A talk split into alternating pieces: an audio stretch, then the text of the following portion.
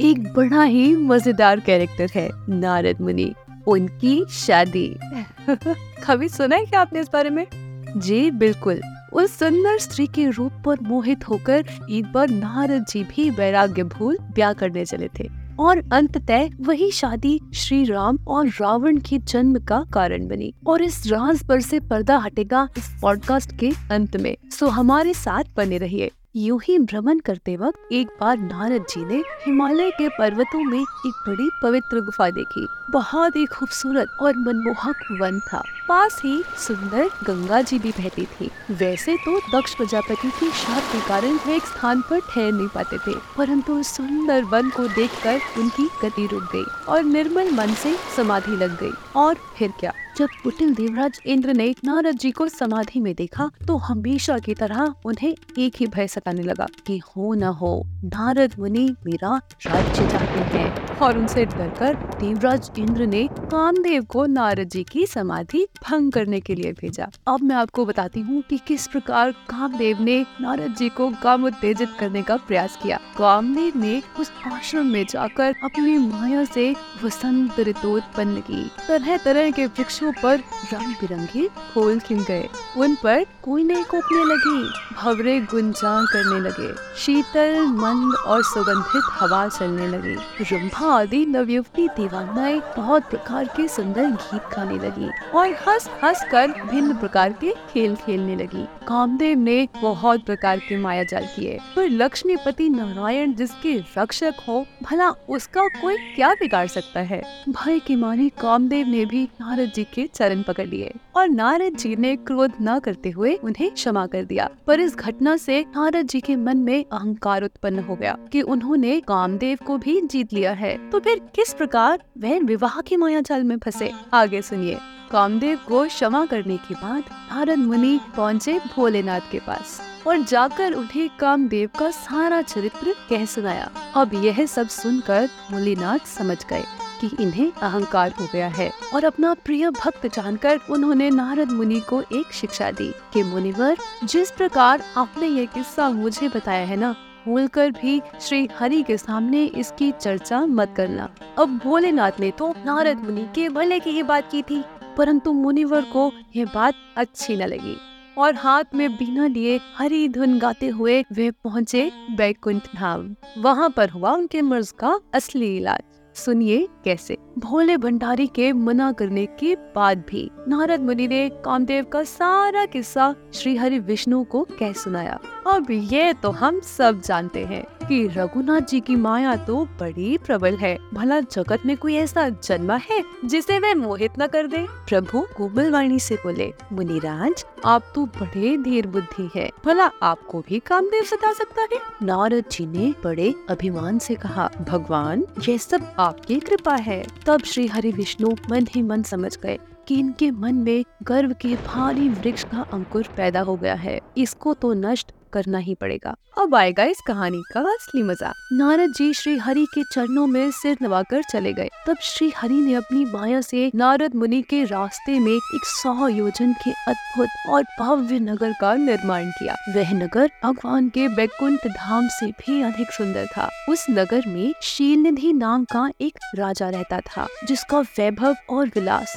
सौ इंद्रों के समान था। उस राजा की विश्व मोहिनी नाम की एक सुंदर कन्या थी। जिसका रूप देखकर स्वयं लक्ष्मी भी मोहित हो जाए। वह राजकुमारी स्वयंवर करना चाहती थी, इसीलिए वहाँ पर अनगिनत राजा आए हुए थे। नारद मुनि उस राजा के महल में चले गए। राजा ने नारद मुनि का खूब आतिथ्य किया और उन्हें सिंहासन पर बैठाया और लाकर अपनी पुत्री को नारद मुनि को दिखलाया। वह उसके भविष्य के बारे में जानना चाहते थे। उसके रूप को देखकर नारद मुनि फिर भूल गए और उसे देखते ही रह गए और सोचने लगे कि जो भी सुंदर कन्या को ब्याहेगा वह अमर हो जाएगा। यह स्त्री जिसको भी वरेगी सब चर अचल जीव उसकी सेवा करेंगे। उन्होंने राजा को सत्य न कहकर अपनी ओर से ऐसे ही कुछ भी कह दिया और वहाँ से चले गए। वे जाकर सोचने लगे कि इस समय बड़ी भारी शोभा और सुंदर रूप चाहिए, जिससे वे राजकुमारी मुझ पर मोहित हो जाए और बरमाला मेरे ही गले में डाल दे। वे श्री हरि से प्रार्थना करने लगे। तब कृपालु भगवान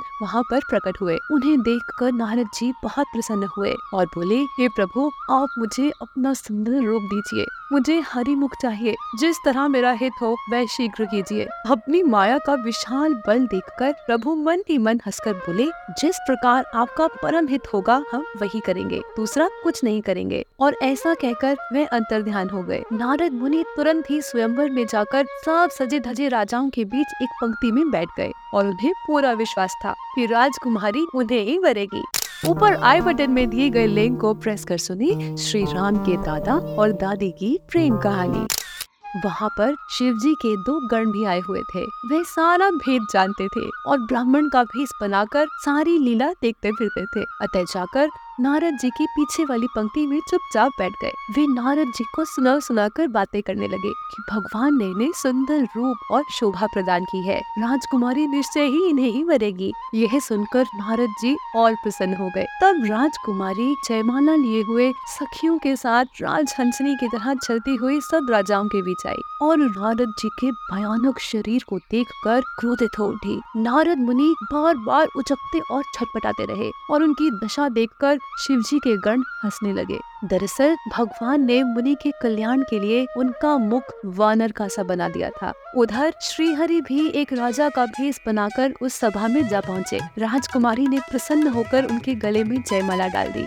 भगवान राजकुमारी को ले गए और नारद मुनि देखते रह गए। तब तो शिव जी के गण हंसकर उन्हें चिढ़ाते हुए बोले, जाकर दर्पण में अपना मुख तो देखिए महाराज। जब मुनिवर ने जल में अपना चेहरा देखा तो उनका क्रोध और बढ़ गया। उन्होंने दोनों गणों को कठोर श्राप दे दिया कि तुमने हमारी हँसी की। जाओ, जाकर राक्षस हो जाओ और अपने किए का फल भुगतो। जल में दोबारा देखने पर उन्हें अपना रूप पुनः प्राप्त हुआ, परंतु फिर भी उनका क्रोध शांत न हुआ। वे तुरंत ही भगवान विष्णु के पास गए। अत्यंत क्रोधित होकर वे श्री हरि से बोले, कि तुम दूसरों की संपदा नहीं देख सकते? तुम ईर्ष्या और कपट करते हो। तुम धोखेबाज हो, मतलबी हो। सदा कपट का व्यवहार करते हो और कहने लगे कि तुम अपने किए का फल अवश्य पाओगे। जिस शरीर को धारण कर तुमने मुझे ठगा है ना, अब फिर से वही शरीर धारण करो। मैं जिस स्त्री को चाहता था, उससे मेरा वियोग कराकर तुमने मेरा बड़ा अहित किया है। इससे अब तुम भी स्त्री के वियोग में दुखी हो गए तुमने हमारा रूप बंदर का सा बनाया ना, इससे बंदर ही तुम्हारी सहायता करेंगे। इस पर श्री हरि विष्णु बोले, मुनिवर, आपने ही तो हमसे हरिमुख प्रदान करने की प्रार्थना की थी, और हरि का एक अर्थ वानर भी होता है। श्राप को सिर चढ़ाकर हृदय से हर्षित होते हुए प्रभु ने नारद जी से अपनी माया की प्रबलता खींच ली। तब अत्यंत भयभीत होकर नारद जी ने श्री हरि के चरण पकड़ लिए। हे प्रभु, मेरी रक्षा कीजिए। मेरा श्राप मिथ्या हो जाए। मुझसे बहुत बड़ी भूल हो गई प्रभु। मैं समझ गया। मुझे बहुत अभिमान हो गया था। मैंने आपको अनेकों खोटे वचन कहे हैं। मेरे पाप किस तरह कटेंगे? तब प्रभु बोले, नारद, यह सब मेरी ही इच्छा से हुआ है। जाकर शंकर जी के शतनाम का जाप करो। इससे तुम्हारे मन को शांति मिलेगी। और इतना कहकर प्रभु अंतर ध्यान हो गए। तब अत्यंत भयभीत होकर शिव जी के गण नारद मुनि के पास आए और हाथ जोड़कर उनसे क्षमा याचना करने लगे। हे मुनिवर, कृपा कर हमारे श्राप का निवारण करें। तब मुनिवर बोले तुम दोनों जाकर राक्षस हो। तुम्हें महान ऐश्वर्य, तेज और बल की प्राप्ति हो। तुम दोनों अपनी भुजाओं के बल से सारे विश्व को जीत लो। तब भगवान विष्णु स्वयं मनुष्य शरीर धारण कर धरती पर आएँगे। युद्ध में श्री हरि के हाथों तुम्हारी मृत्यु होगी, जिससे तुम श्राप से मुक्त हो जाओगे और दोबारा इस धरती पर जन्म न लोगे। समय पाकर वही दोनों गण, रावण और कुंभकर्ण नाम के राक्षस हुए। जय सिया राम। इस वक्त आप स्क्रीन पर दो वीडियोस देख पा रहे हैं। लेफ़्ट वीडियो में है, कैसे एक मींड की रावण की पत्नी बनी। और राइट वीडियो में मैंने बताया है कि कैसे देवी सीता राजा जनक की नहीं, रावण की पुत्री थी। ज़रूर देखना।